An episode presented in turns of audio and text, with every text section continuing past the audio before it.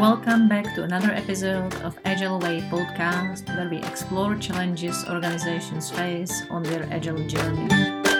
How to become great Scrum Master, how to change your leadership style, or how to embrace agility at the organization level. I'm Zuzi Šochová, Agile coach, certified Scrum trainer and author of the Great Scrum Master book and Agile Leader book, and I'm your host for this podcast. I'm passionate about business agility, organizational culture, and agile leadership, and that was the reason why I decided to start this podcast, to share with you my experiences and stories from my agile journey.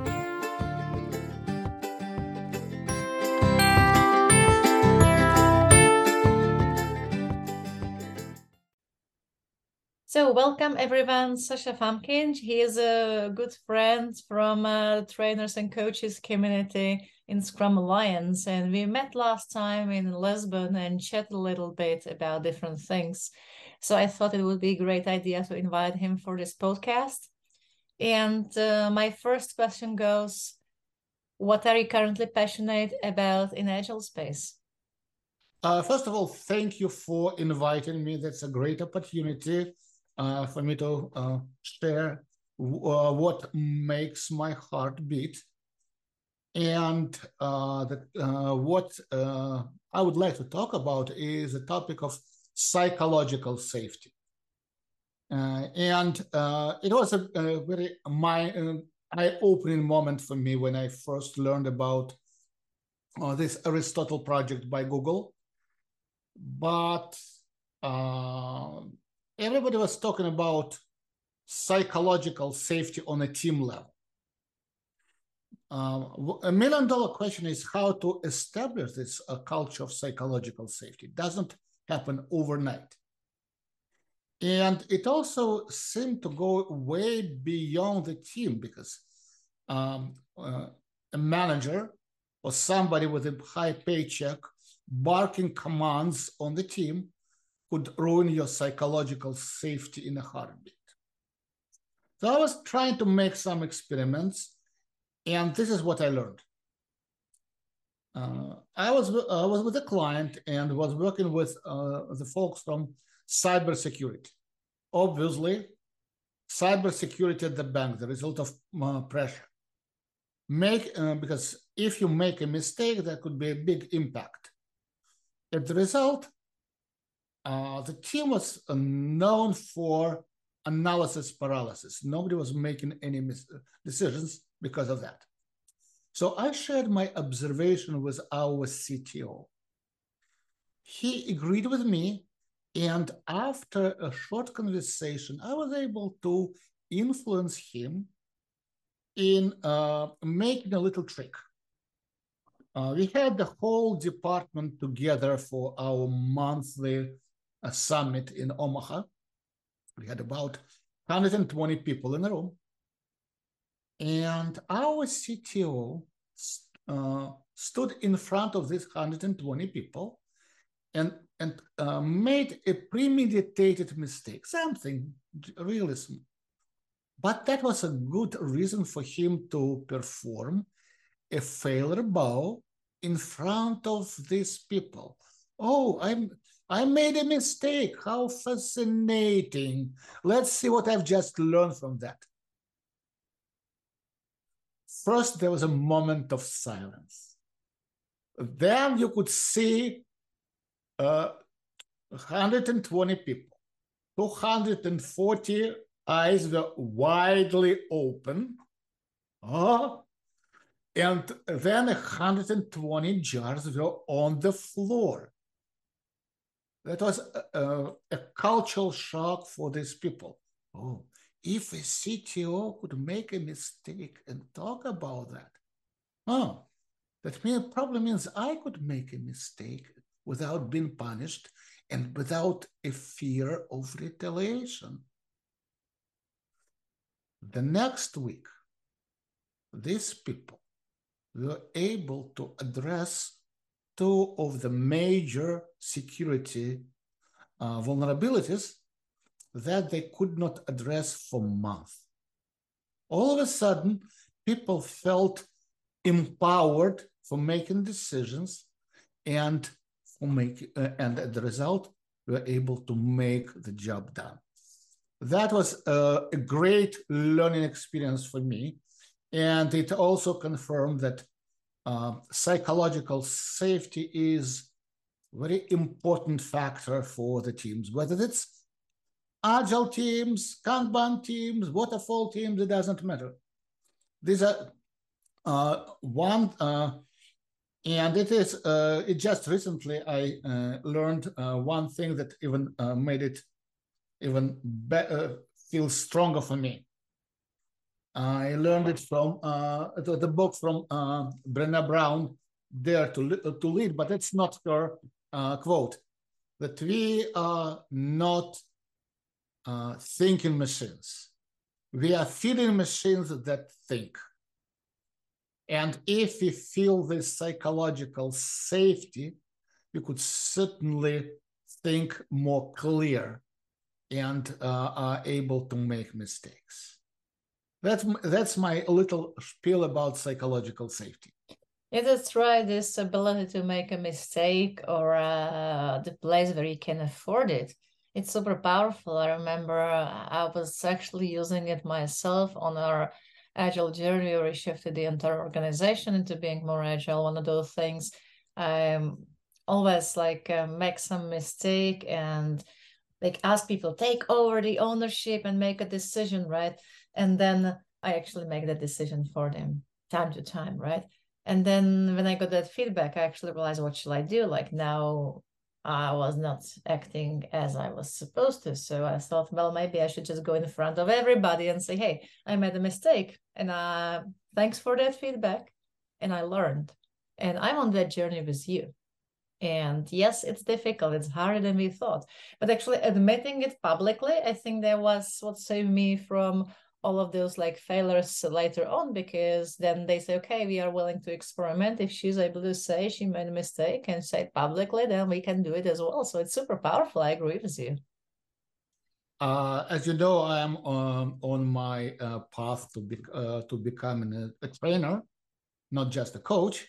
So I'm doing a lot of coach training with other people. And I usually make a small mistake at the beginning of my workshop and use it as an opportunity to perform a failure bow and have this moment with the class and explaining them how important psychological safety is and how powerful this tool is. And when I get feedback from my students after the class, and number one thing that they mention in their feedback is they feel that this class is a safe environment to learn and safe environment to make mistakes so that they could learn from mistakes. And that's very important, because if they can't learn from mistakes, they can never really become agile, because it's all about experiments, right? Exactly, because we live in a very complex world. We live in a VUCA world. And there is one more thing that makes my heart beat is Kinevan sense-making model. And I think it goes way beyond agility. In general, look at the politics. And there are a lot of cases when you have politicians that offer very simple solutions for the complex problems. Populists, they have a momentum. Why? I guess because our world becomes more and more complex. Try to imagine pandemic. We have a war in the middle of Europe.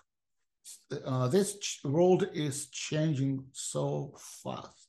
Things becomes more and more complex. I guess people are not comfortable with that. They want a simple solution for the complex problems. Guess what? It's like looking for a black cat in a dark room with no cat. People are not comfortable with that. And agility with empirical process control that is pretty much aligned with Kinevin sense and respond, that is an ultimate solution. Don't try to find it as a simple solution. It doesn't exist. Try to take a small bite. Experiment. Nobody knows the solution up front. So that's another big topic for me. They're sort of connected, right? Because at the end of the day, dealing with this complexity, unpredictability builds a lot of stress to people by itself. So we even need a higher level of psychological safety to sort of overcome those difficulties. So the failure is one thing, right? Like, show you do all the failure. What are the other tips, like how to create a psychological safety in a team? Well, I think you just mentioned that we have to build a culture of experimentation, where whatever we are doing is an experiment. An experiment could have positive outcome or negative outcome. And negative outcome is also an outcome because we learn from it. So what we can do up front, we could say, okay, this is how success is going to look like. This is how a failure is going to look like. And of course, we have to minimize the risk. So let's see for how long are we willing to experiment. And in this case, we cannot, if you receive negative result, it will be not turned against you as long as you have positive intention. Of course, if you work for a bank and send all your customer information in Iran or North Korea, that would probably not consider a positive intention. But if you press the wrong button and you crash a server, okay, that happens. I'm not sure if it is a truth or an urban legend, but I was told that here in Bay Area, San Francisco Bay Area, there is a company, and they hired an engineer. The company had a tradition. Each new hire have to make a submission into production on their first day. So this person came on board, made a submission, and crashed company servers, put them down, and it took them over 24 hours to bring them back online. Yeah, you are laughing, right? So I would ask people, hey, what would be your expectation? What would they do about this guy? And the majority of people, oh, they have to fire him. What they did, they actually awarded this person for helping the company to find vulnerability in their testing process. Yes, it came with a price. Of course, they lost a bunch of dollars because of this delay. But on the other hand, they learned so that they were able to make an improvement in their testing process so that it won't happen again. And that's Isn't it a strong message? It is. It is a very strong message, right? But when you share this type of stories with people, it's like, no, it will never be. And then you feel like maybe I don't want to work for those type of organizations, right? Who can't admit the mistake. And yeah, so, you know, speaking about learning and experimenting, can you share with us what was your biggest learning on your Agile journey? Well, I remember I was taking my call one from Michael Sahota a few years ago. And he made a quote, I think it was from Forbes. Take care of your people and the people will take care of business. But that was a big aha moment for me. And I think it is now completely aligned with what I told you before, with psychological safety, with us being feeling machines that think.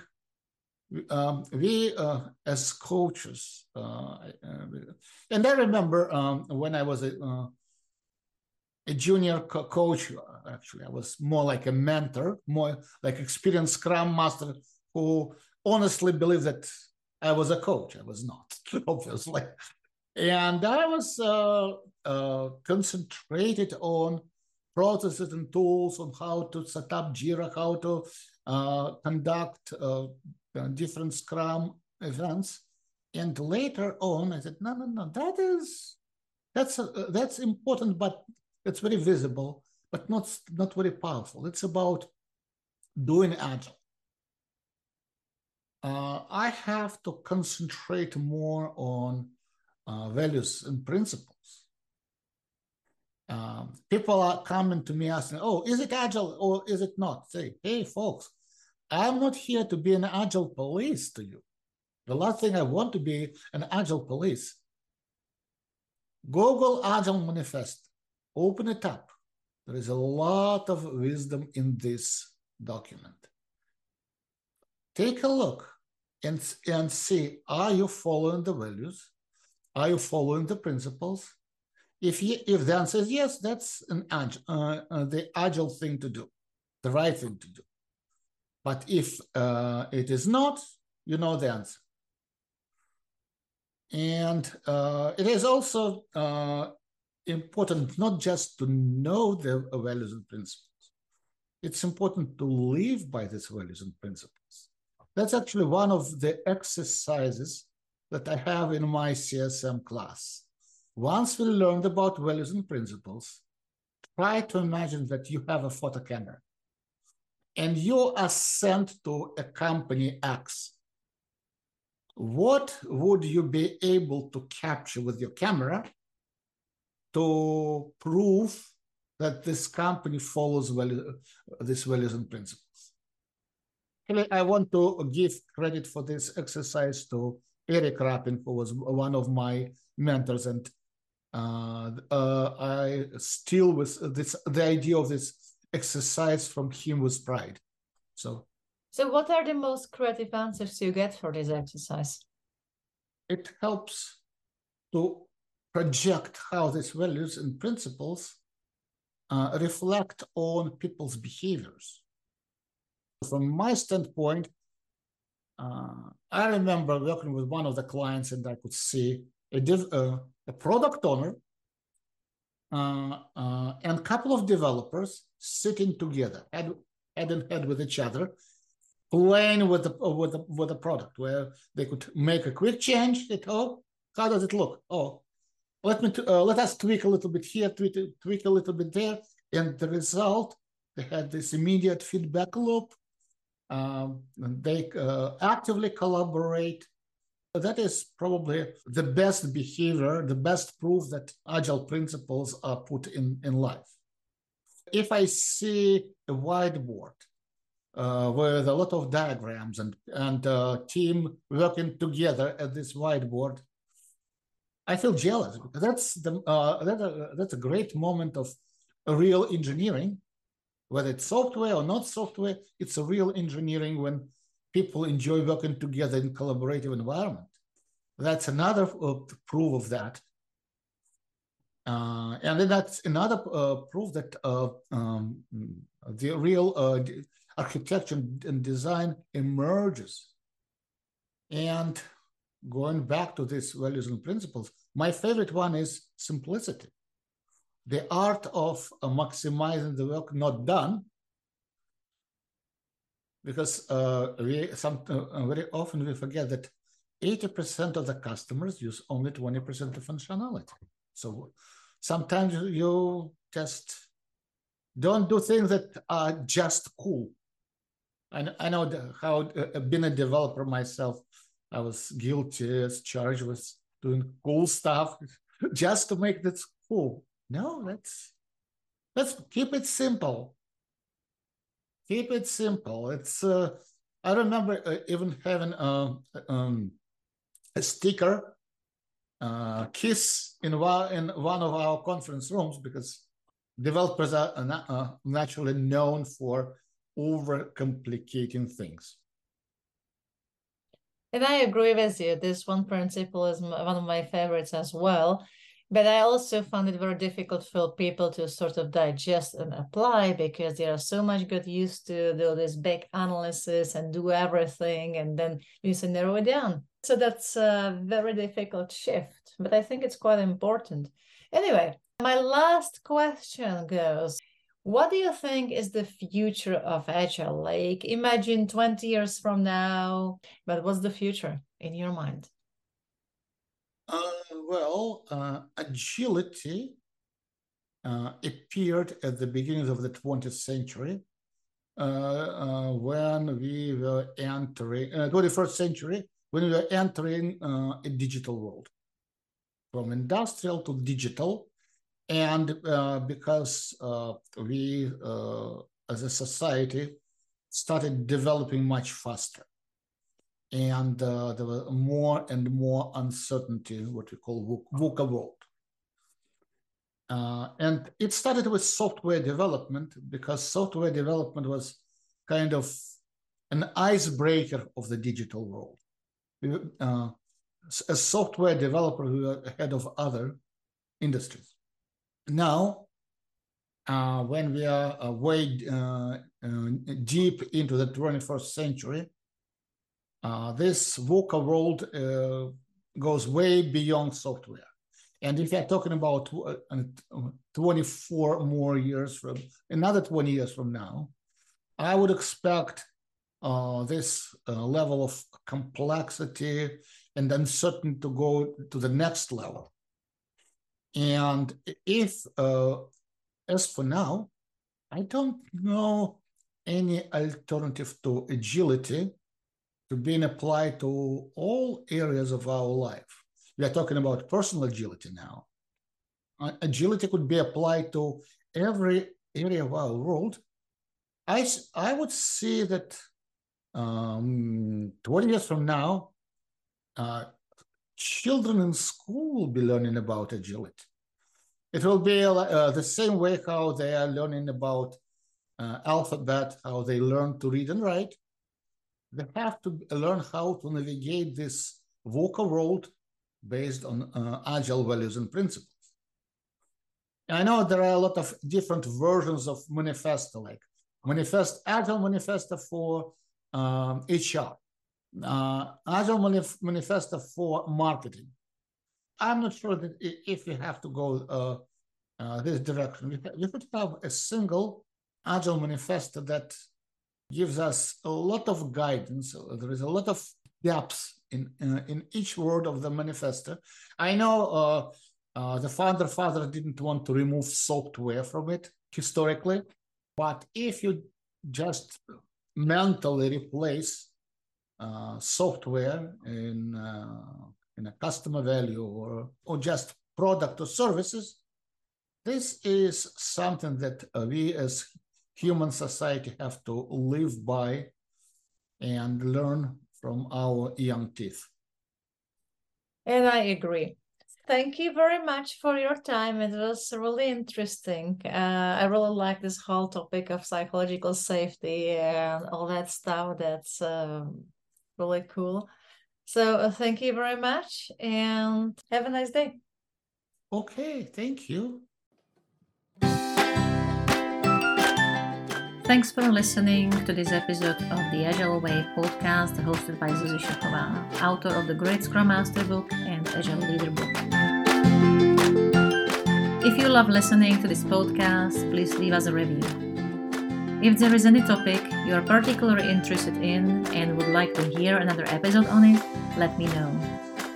For more information about me and my Agile classes, visit our website, sochova.com, sochova.com. Thank you for listening.